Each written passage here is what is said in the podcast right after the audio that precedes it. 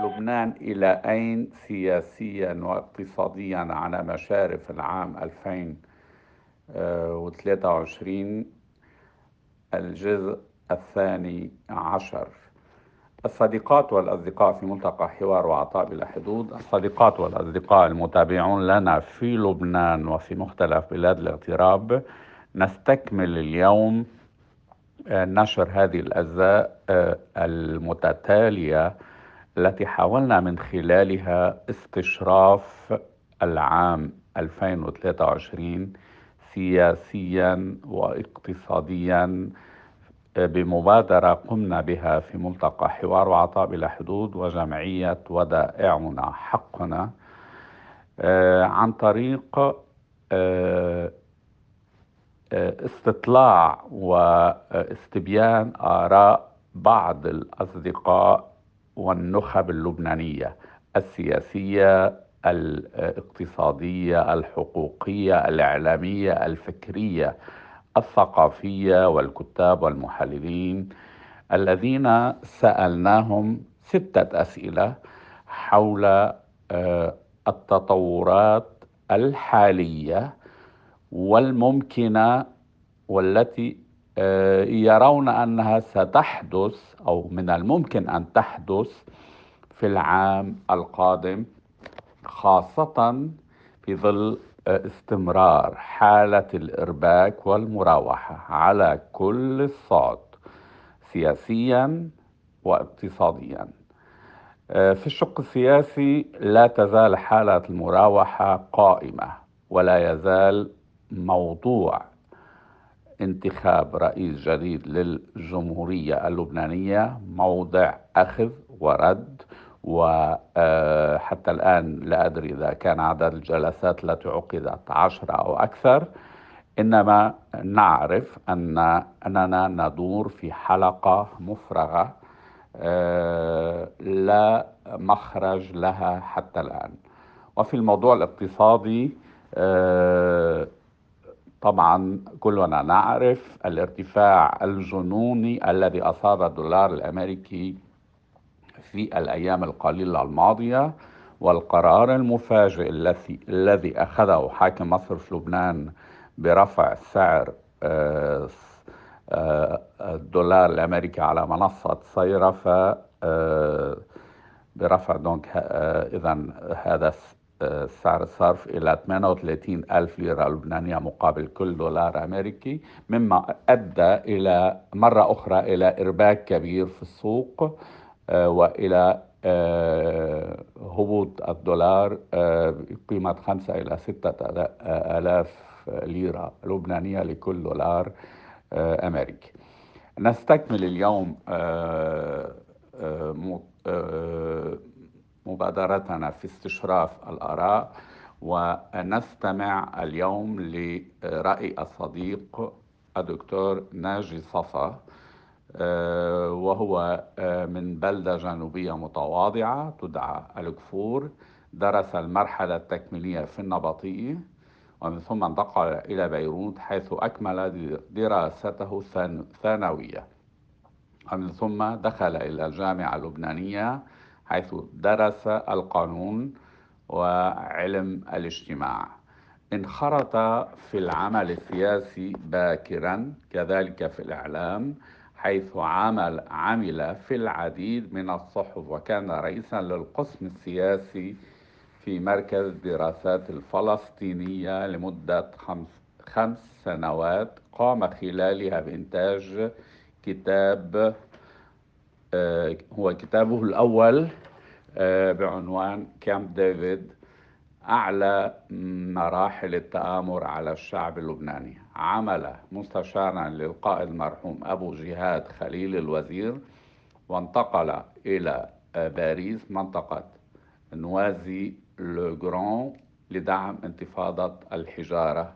وشارك في التصدي لاجتياح العام 78 واجتياح 82 خلال آه، عشرية النار في سوريا. كان دائم الحضور في سوريا رغم المعارك وحاضر في النادي الثقافي العربي أبو رمانة كما في طرطوس واللاذقية وكتب 184 مقالا عن سوريا وتحدث على الشاشات في سوريا ولبنان وما زال يظهر على أربع محطات تلفزيونية كمحلل سياسي.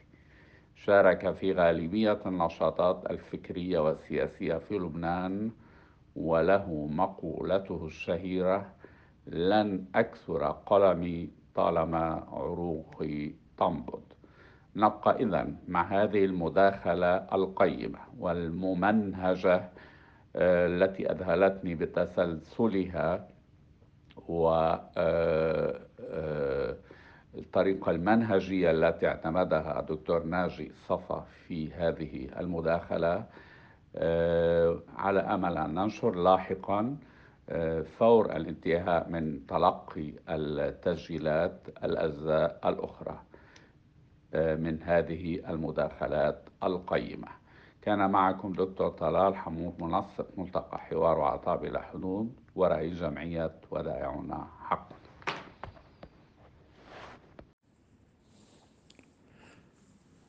مرحبا.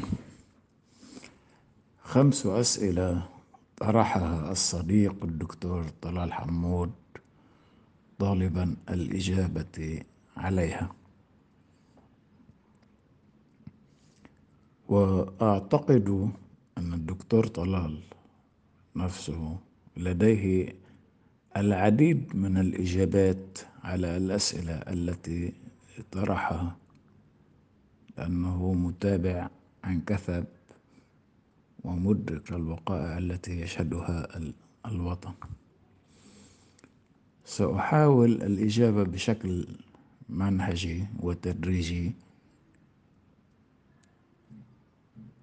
على الأسئلة الخمس التي وجهها الدكتور طلال سواء لي شخصيا أو لعدد من الزملاء والأصدقاء للإجابة عليها. السؤال الأول هو ما هي المخارج التي يمكن أن تؤدي إلى انتخاب رئيس للجمهورية؟ وتضييق أمد الفراغ الرئاسي وهل هناك إمكانية للبننة الانتخابات الرئاسية في لبنان. أظن أنه يوجد مخارج يمكن أن تؤدي إلى انتخاب رئيس جمهورية ولكن لا يبدو في الأفق أن هذه المخارج موجودة. المخارج يعني موجودة ولكن لا يبدو أنها يعني يتم اعتمادها أو تم التوصل إليها بسبب حدة الانقسام في البنية السياسية اللبنانية من موضوع الرئاسة؟ ويعني اختلافات الحادة في الخيارات السياسية بين يعني محورين متناقضين وشديدي التناقض. لذلك آه، لا أرى في المستقبل القريب أو في المنظور إمكانية انتخاب رئيس الجمهورية إلا إذا يعني حصل نوع من التفاهم الداخلي اللي هي يعني آه، ردا على سؤال لبننة الانتخابات. التفاهم الداخلي على حد أدنى بين مكونات السياسية في لبنان وتم الاتفاق آه، على الذهاب نحو انتخاب رئيس معين. ولكن علمتنا التجربة في لبنان أن رئيس الجمهورية لا ينتج داخليا منذ الاستقلال وحتى اللحظة عام 1943 من بشار الخوري إلى كميل شمعون إلى فؤاد الشاب إلى آه، الحلو الذي يعتبر امتدادا لفؤاد الشاب سليمان فرنجي الوحيد الذي يمكن أن نقول أنه جاء ب يعني حركة سياسية داخلية لبنانية محضة إلى حد ما نتيجة الصراع بين النهج الذي كان يقوده فؤاد الشاب وبين الحلف الثلاثي الذي كان يقوده بير جبيل وكميل شبعون وريمون إدي ومنهم بشكل آه، من الخارج صائب سلام وكامل أسعد وسليمان فرنجي الرئيس سركيس جاء بضغط سوري نتيجة الوجود السوري على الأرض اللبنانية. بعد منها أتى الرئيس بشير جميل الذي جاء على ظهر الدبابات الإسرائيلية أيضا بعامل خارجي وأدى إلى اغتياله. الرئيس أمين جميل هو امتداد واستمرار لما يعني حصل مع شقيقه بشير. وبعد ذلك تحولت الرئاسة إلى معطى خارجي شبه مطلق إلى حد ما. دائما كان التوافق الخارجي هو الذي يفرض رئيس جمهورية في لبنان سواء يعني من خلال الطائف الذي يعني عقد في المملكة العربية السعودية بتوافق أمريكي سعودي آه، سوري. وأكيد مباركة فرنسية وفاتيكانية أيضا. وهكذا كان الرئيس يصنع في الخارج ولكن يظهر في الداخل على أساس أنه نتاج تفاهم معين إقليمي ودولي ويعني غطاء داخلي.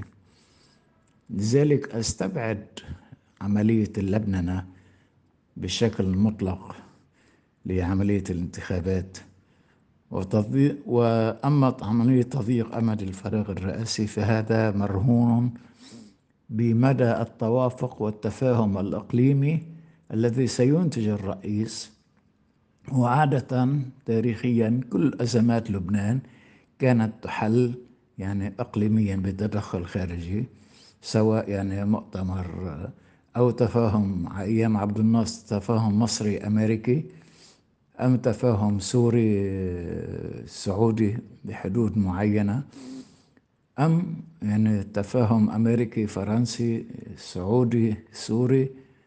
وهكذا دائما كان يعني إنتاج الرئيس وإنتاج التسويات يتم من خلال قوى خارجية هي التي تفرض المعادلة وتفرض التسوية التي تحكم آه، مسار لبنان لمدة معينة ومن ثم يعود الوضع إلى الانفجار مجددا.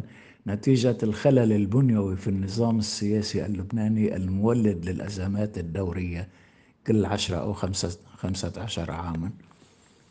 آه، الطائف تسوية آه، الدوحة تسوية وهكذا الآن يجري الحديث عن تسوية سواء يعني في فرنسا أو في سويسرا ولكن حتى الآن يعني لا يبدو أن هناك أفقا واضحا لهذه التسويات هذا الجواب على السؤال الأول السؤال الثاني هو في حالة توافق على انتخاب رئيس هل يعني هذا بلوغ لبنان عتبة الإنقاذ؟ آه نظريا آه، ممكن. طالما إذا تم إذا جرى التوافق على انتخاب رئيس يعني هذا بلوغ لبنان عتبة الإنقاذ ولكن من ضمن آه، توليفة أو من ضمن تفاهم أو من ضمن برنامج مع الرئيس الذي جرى الاتفاق عليه. ولكن الرئيس التحدي إذا جاز التعبير بين مزدوجين آه، لا يعني أبدا آه، إمكانية آه، بلوغ لبنان عتبة الإنقاذ لدينا تجربة مع الرئيس إميل لحود ثلاث سنوات بقي في القصر الجمهوري دون أن نستطيع أن يقوم بأي فعل وكان الرئيس السنيورة هو الذي يتحكم بالأمور. رئيس الوزراء رغم الاختلالات التي حصلت داخل مجلس الوزراء وانسحاب يعني طائفة بعينها من مجلس الوزراء. بعد ذلك تكررت التجربة مع الرئيس ميشيل عون. ميشيل عون عطل لبنان عامان ونصف لكي يتم الإتيان بميشيل عون ولكن مجيء ميشيل عون إلى الرئاسة لم يستطع إنقاذ لبنان ولم يبلغ مرحلة الإنقاذ وتم تعطيله على مدى ست سنوات وشهد لبنان في عهد الرئيس ميشيل عون ولم يشهده في عهد أي رئيس آخر. إذا إذا توفرت إرادة التعطيل هذا يؤشر إلى أن إرادة التعطيل سواء الداخلية منها بالتعاون مع الإرادة الخارجية ولا سيما الولايات المتحدة الأمريكية تستطيع أن تعطل البلد وتعطل مفاصل البلد كلها حتى لو وجد الرئيس وانتخب رئيس والدليل على ذلك أن الرئيس ميشيل عون لم يستطع أن يفعل شيئا خلال ست سنوات وتم تعطيله كما تم تعطيل سواه سيدي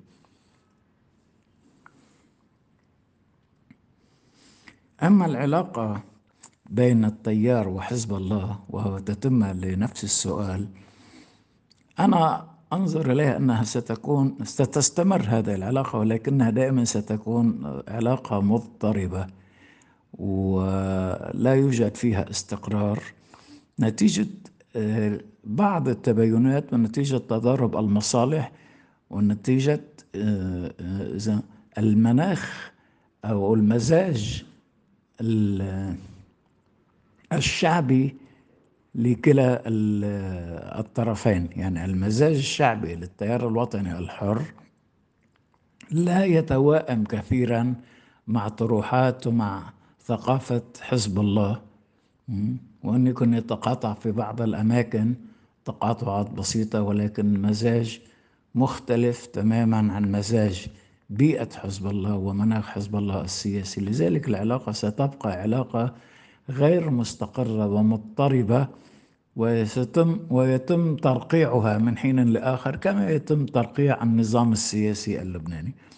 أما إمكانية تفاهم التيار مع القوات والكتائب على مرشح واحد فأعتقد أن هذا أمر مستحيل نتيجة تناقض الرؤى وتناقض الخيارات وتناقض الارتباطات والالتزامات والمصالح. وهذا الجواب الثاني على السؤال الثاني. شكرا. السؤال الثالث وهو ما هي الوسائل التي يمكن أن تعتمدها القوى السياسية صاحبة القرار لمعالجة الأوضاع الاقتصادية والمالية؟ أرى أن هذا السؤال افتراضي افتراضي أكثر مما هو حقيقي وواقعي لأن القوى السياسية صاحبة القرار وهي المسؤولة عما جرى لهذا البلد من نهب وسرقات وفساد وانهيار وكذا لا يوجد لديها إرادة أساسا لعملية التغيير والإصلاح ومعالجة الأوضاع الاقتصادية والمالية في البلد وهي ما زالت تكابر وتنكر مسؤوليتها عن ما جرى في هذا البلد وتحاول تبرئة نفسها باختراع يعني صيغ وقوانين معينة منها الكابيتال كنترول ومنها عملية التعافي الكاذبة التي يجري الكلام عنها والادعاء بها. ويعني هناك الكثير من المكابرة من قبل القوى السياسية المسؤولة عن الأزمات التي يعاني منها لبنان في عدم الاعتراف في عدم أو عدم العلاج. وهي مرتهنة في بعض خياراتها السياسية للخارج لأن أموالها موجودة في الخارج وتحت يد الولايات المتحدة الأمريكية والغرب وهي تخشى على هذه الأموال. لذلك القرار المعالجة وقرار الإصلاح وقرار التغيير الذي يمكن أن يحصل في لبنان مرهون إلى حد كبير بموافقة الطرف الخارجي الذي يعني المشرف على الواقع السياسي اللبناني بشكل غير مباشر عبر أدواته التي يعني عاثت فسادا في هذا الكيان السياسي. والاقتصادي السؤال الرابع هل المطلوب الذهاب إلى مؤتمر تأسيسي أم أن التعديلات الدستورية والمؤتمرات الحوارية تفي بالغرض أظن أنه لا بديل لا بديل عن الذهاب إلى مؤتمر تأسيسي لأن هناك خلل بنيوي وخلل منهجي في هذا وعطب في هذا النظام السياسي اللبناني منذ إنشائه عام 1920 لأنه هو نتاج لسايكس بيكو ول يعني المندوب السامي الفرنسي جورو. تم رسم هذا النظام وفبركته لمجموعة اعتبارات جيوسياسية واقتصادية ومرتبطة بمصالح الاستعمار ومصالح الغرب ولبنان دولة من من عدة دول أخرى يعني أنشئ لدور وظيفي ككيان وظيفي يلعب دور معين خدمة لمصالح الغرب سواء اقتصاديا وسياسيا وثقافيا. وهذا شيء كثير هام جدا هو التبعية الثقافية للغرب. لذلك إذا لاحظنا أن الوكالات التي تم إعطائها لبعض لعدد من اللبنانيين الرأسمال اللبناني يعني ما زالت هي ذاتها من 1920 حتى الآن يتوارثها الأبناء والأولاد والأحفاد وهم يتحكمون بالسلطة السياسية التي أحيان كثيرة تشرع لصالح مصلحة ومصالح هؤلاء الممسكين بالوضع الاقتصادي بالبلد والذين يخدمون أجندة سياسية واقتصادية ارتضاها الاستعمار وهي لصالح الاستعمار. لأجل ذلك لا يمكن عملية إصلاح وتغيير في لبنان ما لم يعقد مؤتمر تأسيسي يتم فيه مناقشة شفافة لكل التفاصيل السياسية والاقتصادية والمالية والتوجه الاقتصادي ونوعي وأي اقتصاد نحن نريد والتوجه السياسي للبلد. ومن ثم إجراء تعديلات فعلية على يعني قاعدة إلغاء الطائفية السياسية إقامة نظام مدني فصل الدين عن الدولة ونظام اقتصادي إنتاجي ليس ريعي إنتاجي بالمعنى الصناعي والزراعي واقتصاد المعرفة. هذا المخرج الوحيد الذي يمكن أن يعني يضع لبنان على سكة التعافي. السؤال الخامس والأخير أنه ما هي التقديرات المرتبطة بالعام 2023 وهل يمكن أن يشهد بدايات حل أم أن لنا أم أن لبنان باتجاه المزيد من الأزمات والتعقيدات أنا أعتقد أن لبنان ما زال في مربع الأزمات والتعقيدات واحتمالات الانهيار أكثر.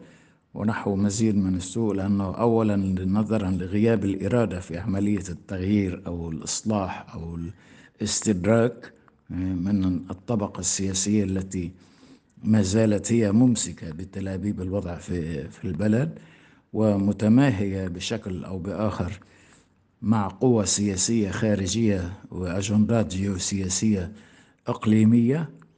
لذلك التقديرات المرتبطة بالعام 23 لن تكون أكثر تفاؤلا من الواقع الذي عشناه بالعام 2022 بل يمكن أن تكون أكثر تشاؤما. ولا أظن أن لبنان سيشهد بدايات حل ولبنان مقبل على المزيد من الأزمات والتعقيدات والانهيارات. وشكرا. معكم ناجي صفا. كاتب ومحلل سياسي. شكرا.